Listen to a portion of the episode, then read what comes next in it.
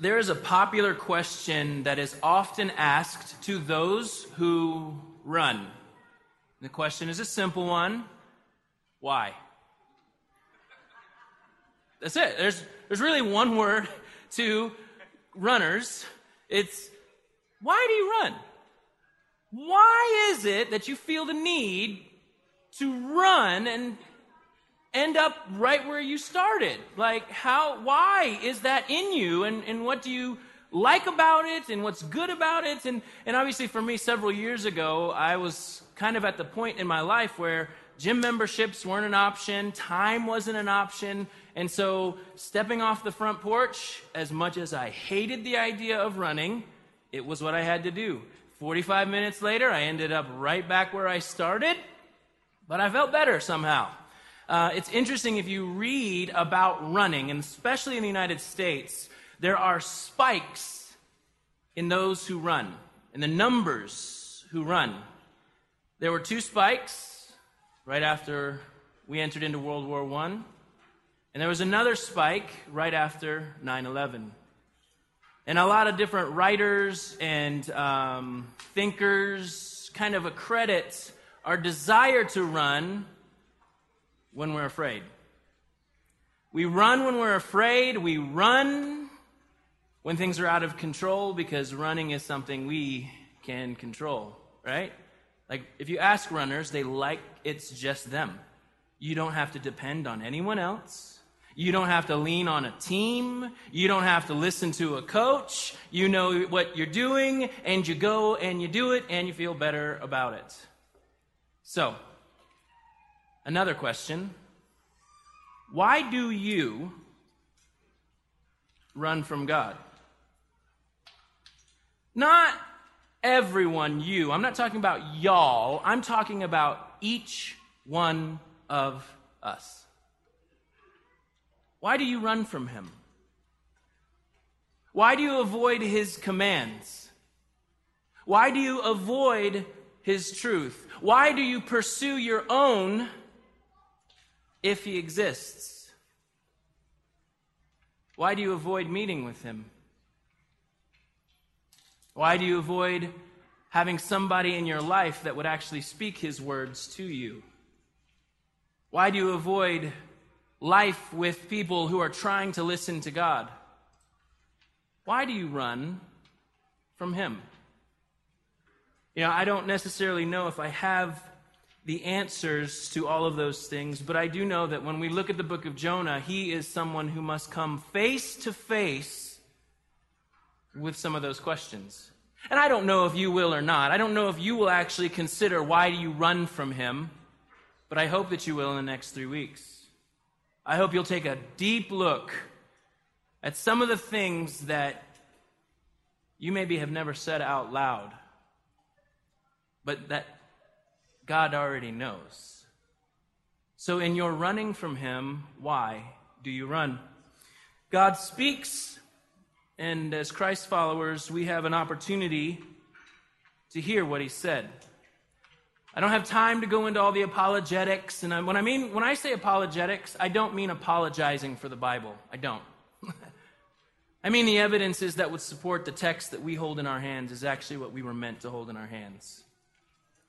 But I do know that when we read these words, we have an option. We have an option to say, God, I will obey what you have said, or God, I'm going to run from what you have said. Those are our choices. And many of us, well, let's just not say many, let's say all. all of us have run from his words. All of us have hidden from his words.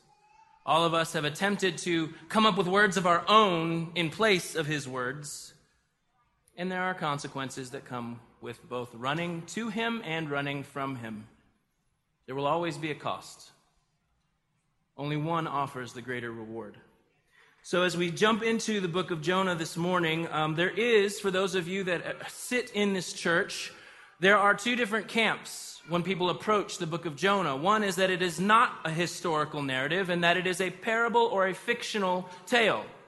And really, when you get to the root of the idea that maybe this was a fictional parable, it is basically their disbelief in the supernatural that is described in the book of Jonah.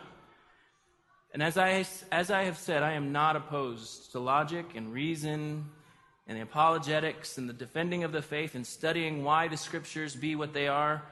That being said, for the Christ follower, you must start with the resurrection and work backwards.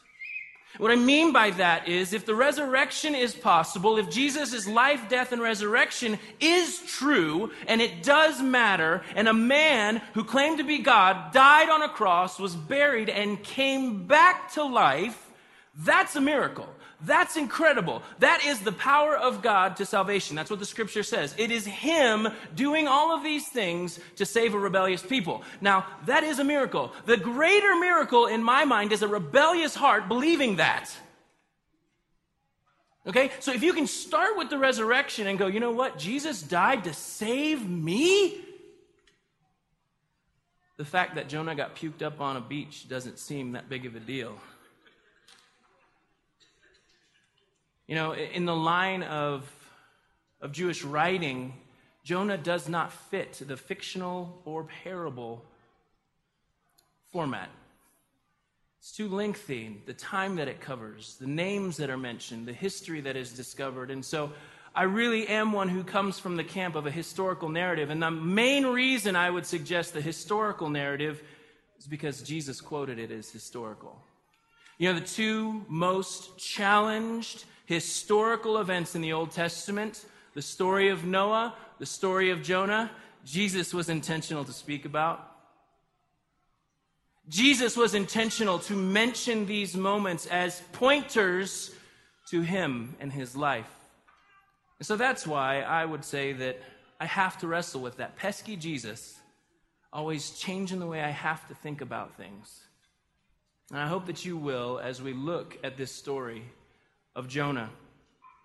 Now, Jonah is one of the minor prophets. For those of you maybe that are kind of Jonah, big deal, whatever. Minor prophet, it's not because he was shorter in stature, it's just because his book is shorter. It is four chapters. You don't even have to flip a page. For those of you that don't like page flipping, you don't have to. It's four chapters. But I do want you to know something about the book of Jonah. Jonah is not about a water beast, fish or whale. In these four chapters, four times that's mentioned. Well, that seems like a pretty good odd, right? Like one time per chapter, maybe it is about the fish. Nineveh is mentioned in the book of Jonah, which you'll see in just a second. Eight times. Seems like a lot, right? Four chapters, eight times, high, high percentage. Jonah is actually mentioned 18 times in four chapters. Seems like a pretty big deal. Like, maybe the book is about Jonah. God is mentioned over 40 times in four chapters. This story is not about a wicked city. This story is not about a man who we will see runs from the Lord. This story is not about some sailors or a large fish. This story is about God. His compassion, His mercy, His judgment, all on display for you and I to consider. Now, as the people of Israel would hear this story, there would be some things that they would have to decide. For you and I, we don't always understand the mentality of God is with us like Israel did. But what we will see is that God is not only with us, but He's for them as well. See, we like the us versus them mentality, right? Like, it's all over social media. Us versus them. That's what we do. That's how we live. And what we are going to see is that God won't let us live there. And if you have an us versus them mentality, in the next three weeks, you may want to stay home because He will not let us. He will not let us. For Israel, they would be having to ask the question How do I respond to a God who goes after people that don't know him and do not look like me, act like me, talk like me? How would we respond? How would we respond thinking we've got the market cornered on God? Like, he is creator of everything, and He chose us out of all the nations of the world. We're so special. But wait a minute. How in the world is He going to do what He's going to do? I don't know if I like that. And we'll see. Jonah's attitudes reflect that quite a bit in these four simple chapters. So let's just read Jonah 1 the Lord gave this message to Jonah, son of Amittai Get up and go to the great city of Nineveh. Announce my judgment against it because I have seen how wicked its people are. But Jonah got up and went in the opposite direction to get away from the Lord. He went down to the port of Joppa where he found a ship leaving for Tarshish he bought a ticket and went on board, hoping to escape from the Lord by sailing to Tarshish. But the Lord hurled a powerful wind over the sea, causing a violent storm that threatened to break the ship apart. Fearing for their lives, the desperate sailors shouted to their gods for help and threw the cargo overboard to lighten the ship. But all this time, Jonah was sound asleep down in the hold. So the captain went down after him. How can you sleep at a time like this? He shouted. Get up and pray to your God. Maybe he will pay attention to us and spare our lives. Then the crew cast lots to see which of them had offended the gods and caused this terrible storm. When they did this, the lots identified Jonah as the culprit. Why has this awful storm come down on us? They demanded. Who are you? What is your line of work? What country are you from? What is your nationality? Jonah answered. I'm a Hebrew, and I worship the Lord, the God of heaven, who made the sea and the land. The sailors were terrified when they heard this, for he had already told them he was running away from the Lord. Oh, why did you do it? They groaned. And since the storm was getting worse all the time, they asked him, What should we do to you to stop this storm? Throw me into the sea, Jonah said, and it will become calm again. I know that this terrible storm is all my fault. Instead, the sailors rowed even harder to get the ship to the land, but the stormy sea was too violent for them and they couldn't make it. Then they cried out to the Lord, Jonah's God. O Lord, they pleaded, don't make us die for this man's sin and don't hold us responsible for his death, O Lord. You have sent this storm upon him for your own good reasons. Then the sailors picked Jonah up and threw him into the raging sea, and the storm stopped at once. The sailors were awestruck by the Lord's great power, and they offered him a sacrifice and vowed to serve him. Let's pray. God, we love you, and I just ask that in these next few moments, that your pursuit, and your announcement that there are wicked things in this world is good news for us. Because you have provided a way home You've made an announcement that there is a way to live life and there is a way not to live life. And I ask that as your people, if we claim to be yours, that we would have ears to hear this morning. And Lord, I do pray that you would soften hearts that maybe have been on the run. Lord, help us know that you love us most. It's in your name we pray. Amen. Now, just a little context here. Jonah is mentioned in one of the historical books in the book of Second Kings. So he is mentioned as a real person who lived during a real time in Israel's history. And he actually lived in a time uh, right after Elijah and Elisha. And the kings of Israel weren't so good. They really weren't. They weren't, they weren't the nicest guys. But God, for some reason, chose to bless Israel and keep them uh, afloat and to actually be in a, a time of peace and prosperity. And so Jonah firsthand was living in a time when Israel was actually pretty good.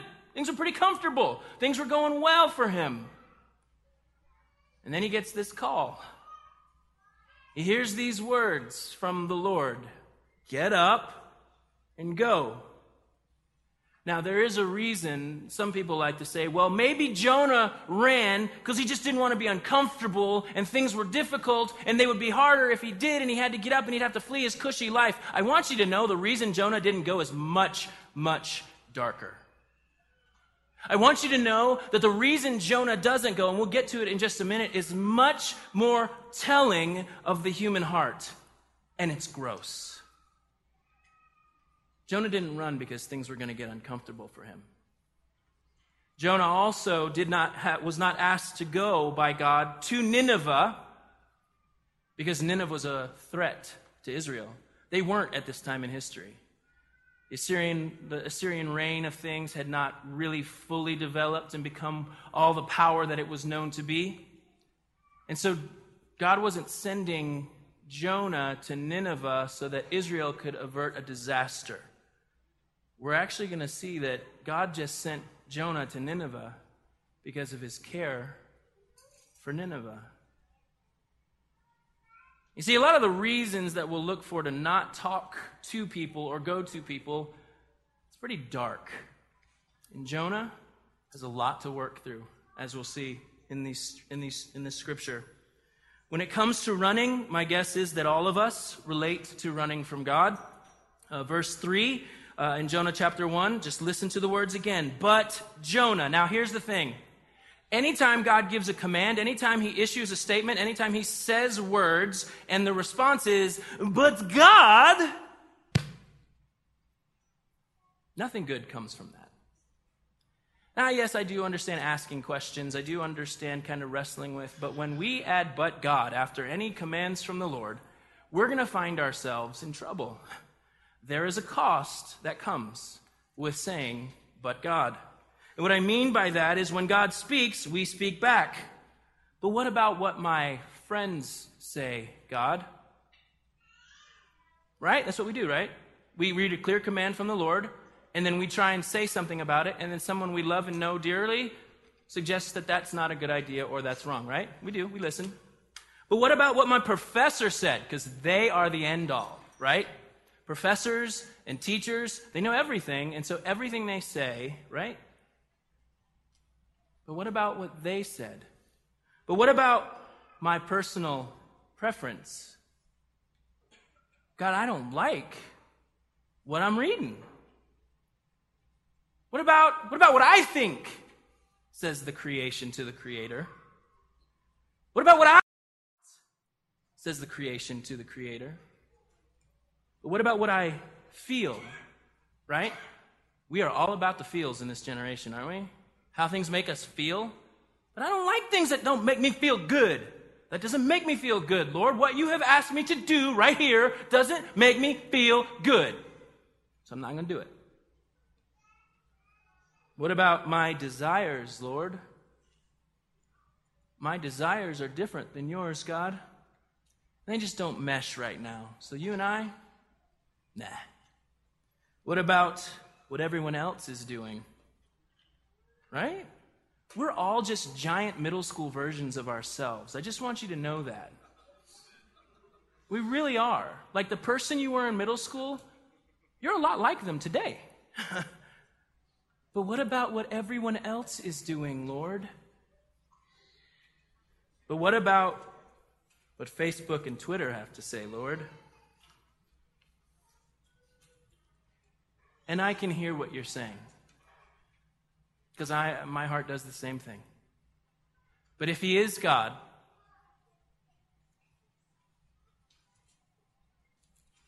I hear what you're saying, and I do not doubt that those people are saying those things, for we knew that they would. I don't doubt that the words that you're saying are coming at you are coming at you. They are. They're real. They're there. They're present. The question is, who are we listening to? Who do we want to lead us to life? There is a cost, whichever you choose to do. And if that is running from God or running to Him, it will cost you. Some of you that have tried to put into practice the things God has asked us to do, you felt the weight of the cost. But some of you who have run, life has not been a bed of roses. Now, you won't admit that because you're prideful, just like I am. But there's a cost to obeying and to running, but only one comes with the greater reward. Jonah is a visual example of where saying, but God can actually take us. I wanted to show you this map because it just proves the point of how far Jonah wanted to go. All right, Nineveh is 550 miles from where he was supposed to be, okay? Where he was at, 550 miles, a month and a half journey is where he'd have to go. Dude hikes his way down to Joppa, which writers talk about when, when scripture uses, uses talk about down, they're talking about the dissension and the, the, the, going deeper into their separation from God. So for them to use the word down to Joppa and not south to Joppa, that's really where they're pointing to. So as he heads down to Joppa, he's running farther from God. And then he decides to try and jump a ship to Tarshish, which is 2,500 miles from where he's supposed to be ultimately that's kind of that's where spain is. It was as far on the other side of the earth as he could possibly go. Visually jonah is us on the run. Like what lengths do you go to to avoid god? Like what what do you do to avoid him? Because we know that the real reason for jonah running wasn't wasn't because he didn't want to go to nineveh. It's because he didn't want to be where god was says it multiple times. He tried to flee the presence of God. He thought God lived in Israel and God was in the box there, and if he could get farther away from God, then he wouldn't have to listen to God, and he wouldn't have to talk to God, and he wouldn't have to hear God in his ear. And he ran. Thankfully, this story isn't about be like Jonah. I hope you get the picture. We're not saying be Jonahs. Thankfully, the story that we're going to see revealed in Jonah is about God's pursuit and his authority over all things. Everything. You are going to be baffled at the mercy God shows Jonah. You're going to be laughing at the idea that God would show Jonah mercy. Not just Nineveh, but Jonah. God's grace halts Jonah from running. God hurls a storm onto the sea and it's shaking things up, and the, the ship is about to come apart, and the sailors are freaking out and they are very afraid of this storm. So, in their sailor ways, they begin to try chucking things off the boat, and they're messed up, and everything's going on. And honestly, these guys lived on the sea, so for them to be panicking as much as they were, this storm had to have been a big deal. And in verse 6, we find Jonah asleep. How can you sleep at a time like this? He shouted.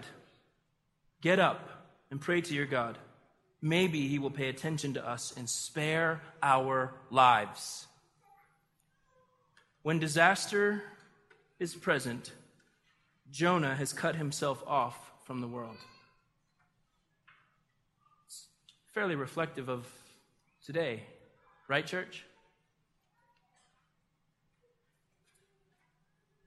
See, here's what we like to do as the church.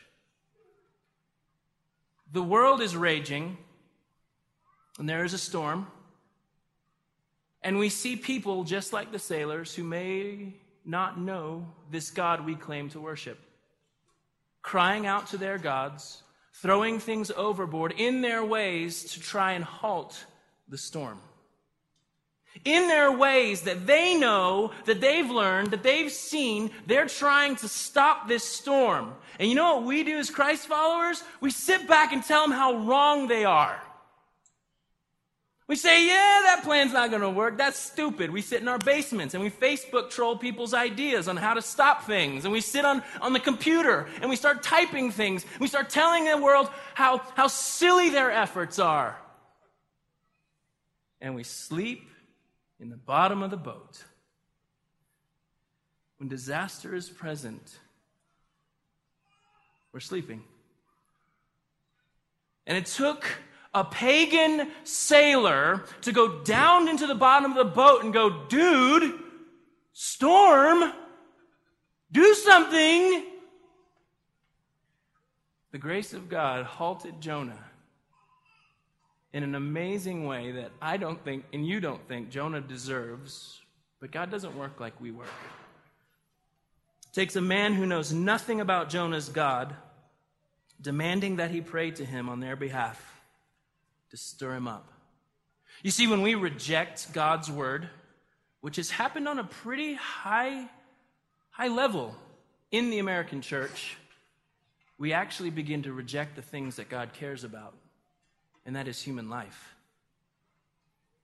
We begin to reject and make excuses for the way we live because we like our way of life, right? We like our stuff. We like what we do. We like how we've got our patterns established. We like what we've built with our own hands. We like, we like, we like. And when the rest of the world is raging and the world is using all the efforts they know how to do, the church sleeps. But what if she woke up? Reasons behind Jonah's decision to not obey God. Decisions to run, decisions to hide, decisions to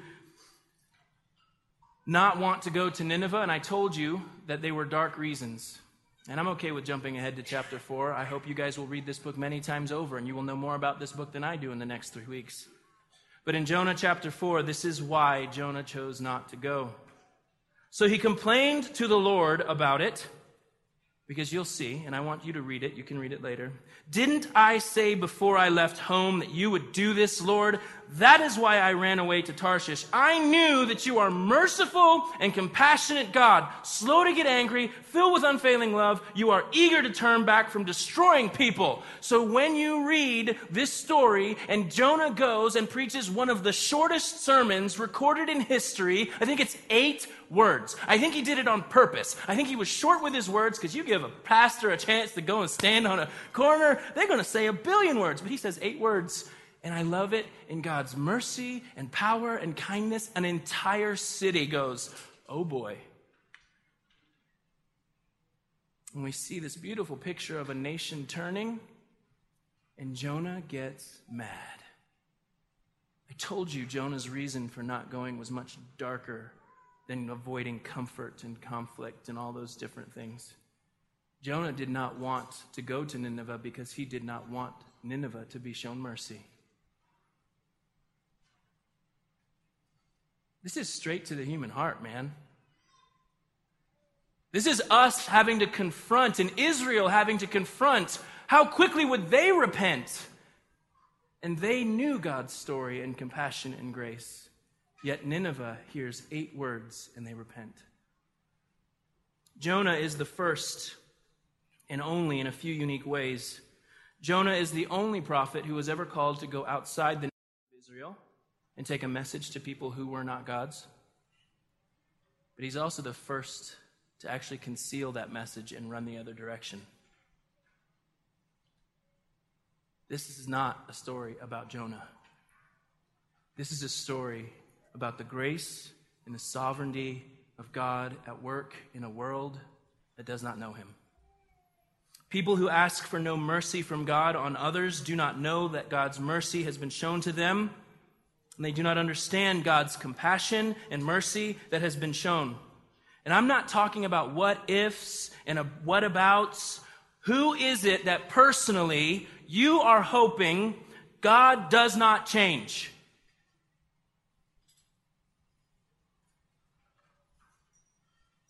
Just so you can stay angry at them? Who are you hoping that God doesn't show mercy to? Who are you hoping that He doesn't change anything about them and they just head off into destruction? See ya, sucker! Who are you hoping that God does not change? You see, Jonah isn't about Jonah. It points straight to the compassion and mercy and pursuit of a holy God. And still, God doesn't give up on Jonah. He doesn't give up on the boys in the boat either. They draw lots. They find out that Jonah is the reason this terrible storm is on them. They ask Jonah 20 questions and try to figure out who he is. Jonah answers two of them. He says, I am a Hebrew and I worship the God who made everything. you love the sailors, right? You worship the God who made everything. So why aren't you crying out to him right now? Why don't you seek him on our behalf? Maybe he'll step in and save us. If we weren't about to die, I'd kill you myself.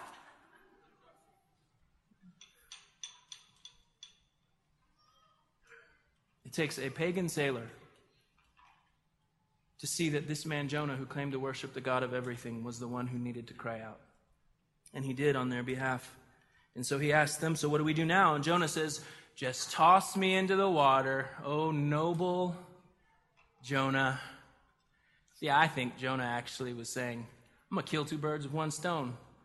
I'm going to save these sailors, and I'm going to die and not have to go to Nineveh.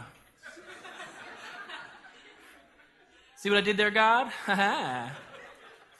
gotcha! Bazinga, you know, I don't think Jonah knew God's plans for Jonah.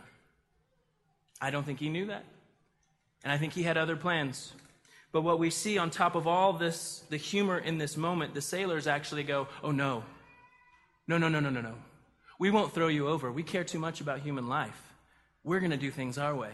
We're going to try and row against this storm, Jonah. We're going to, we're going to protect you and keep you in this boat. And then they realize we can't do it.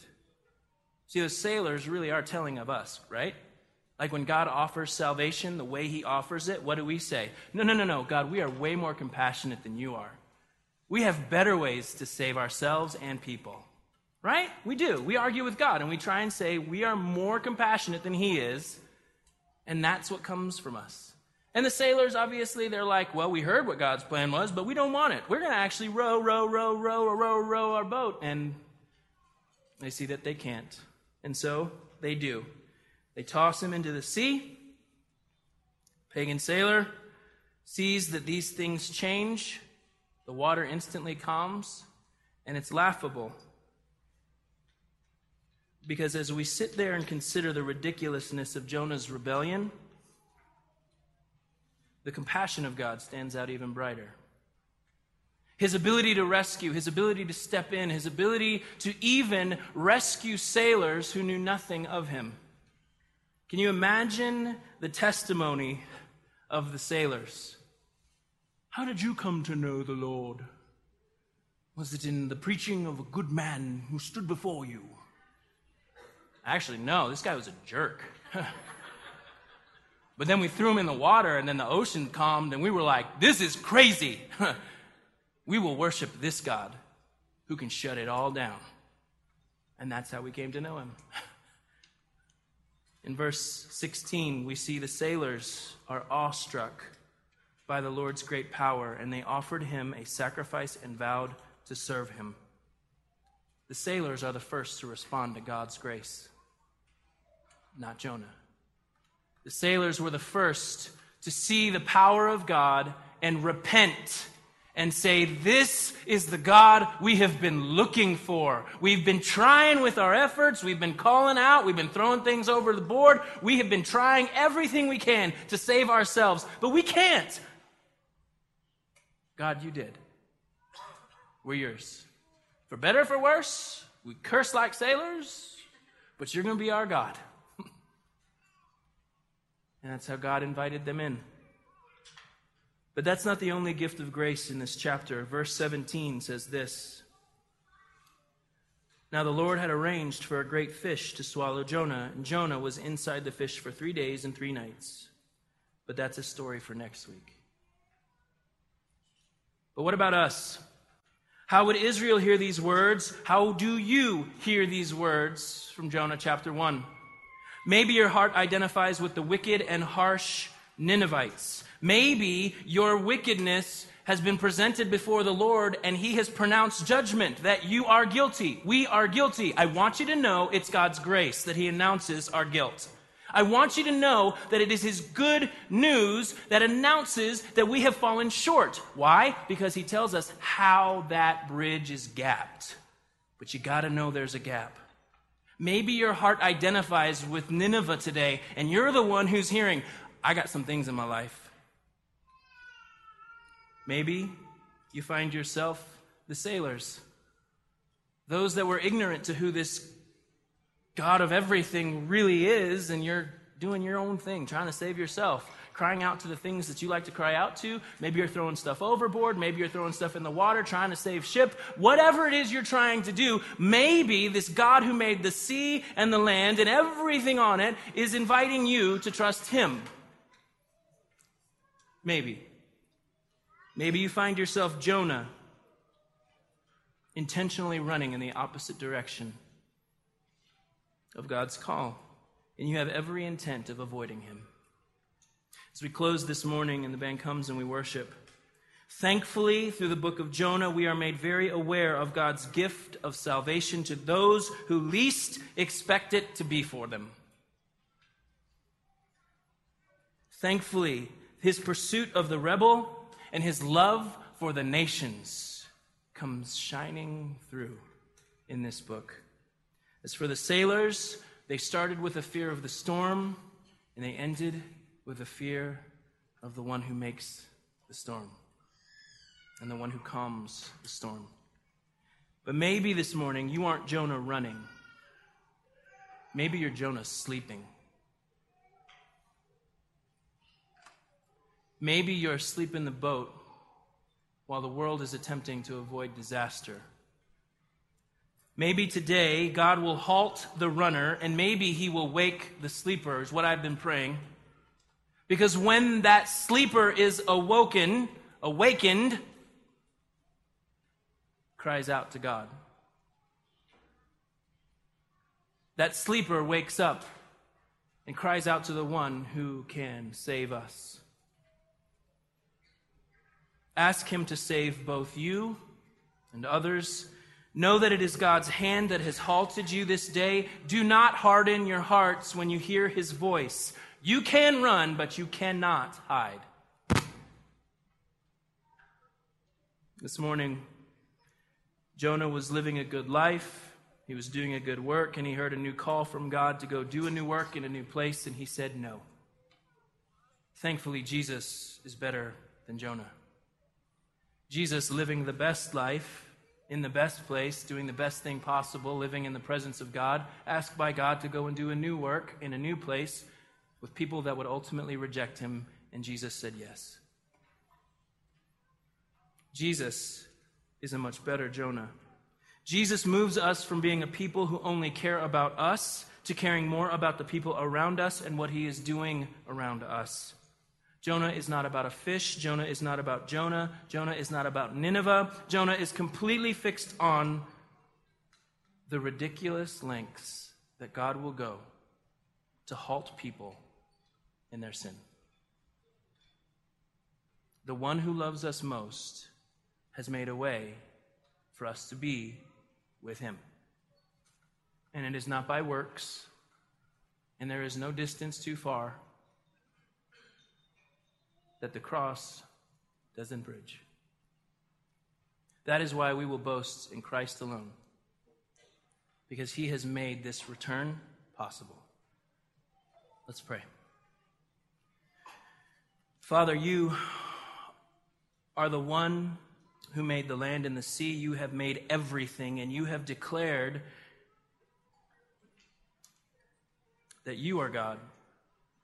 And this morning, as your creation, we, we sit here and stand here considering to obey or to run. And I pray that we would understand it is even your grace that halts us from running. It is even your mercy that would invite us to stop where we are and to consider you. And Lord, I do pray for those in this room that have been living that sailor's life of just trying anything and everything. Pray that you would reveal that you are the one who calms the storms. Lord, for those sleeping, literally sleeping, while the world is raging, would you wake us up so that we might cry out to you to save us and to save others? It's in your name we ask all these things.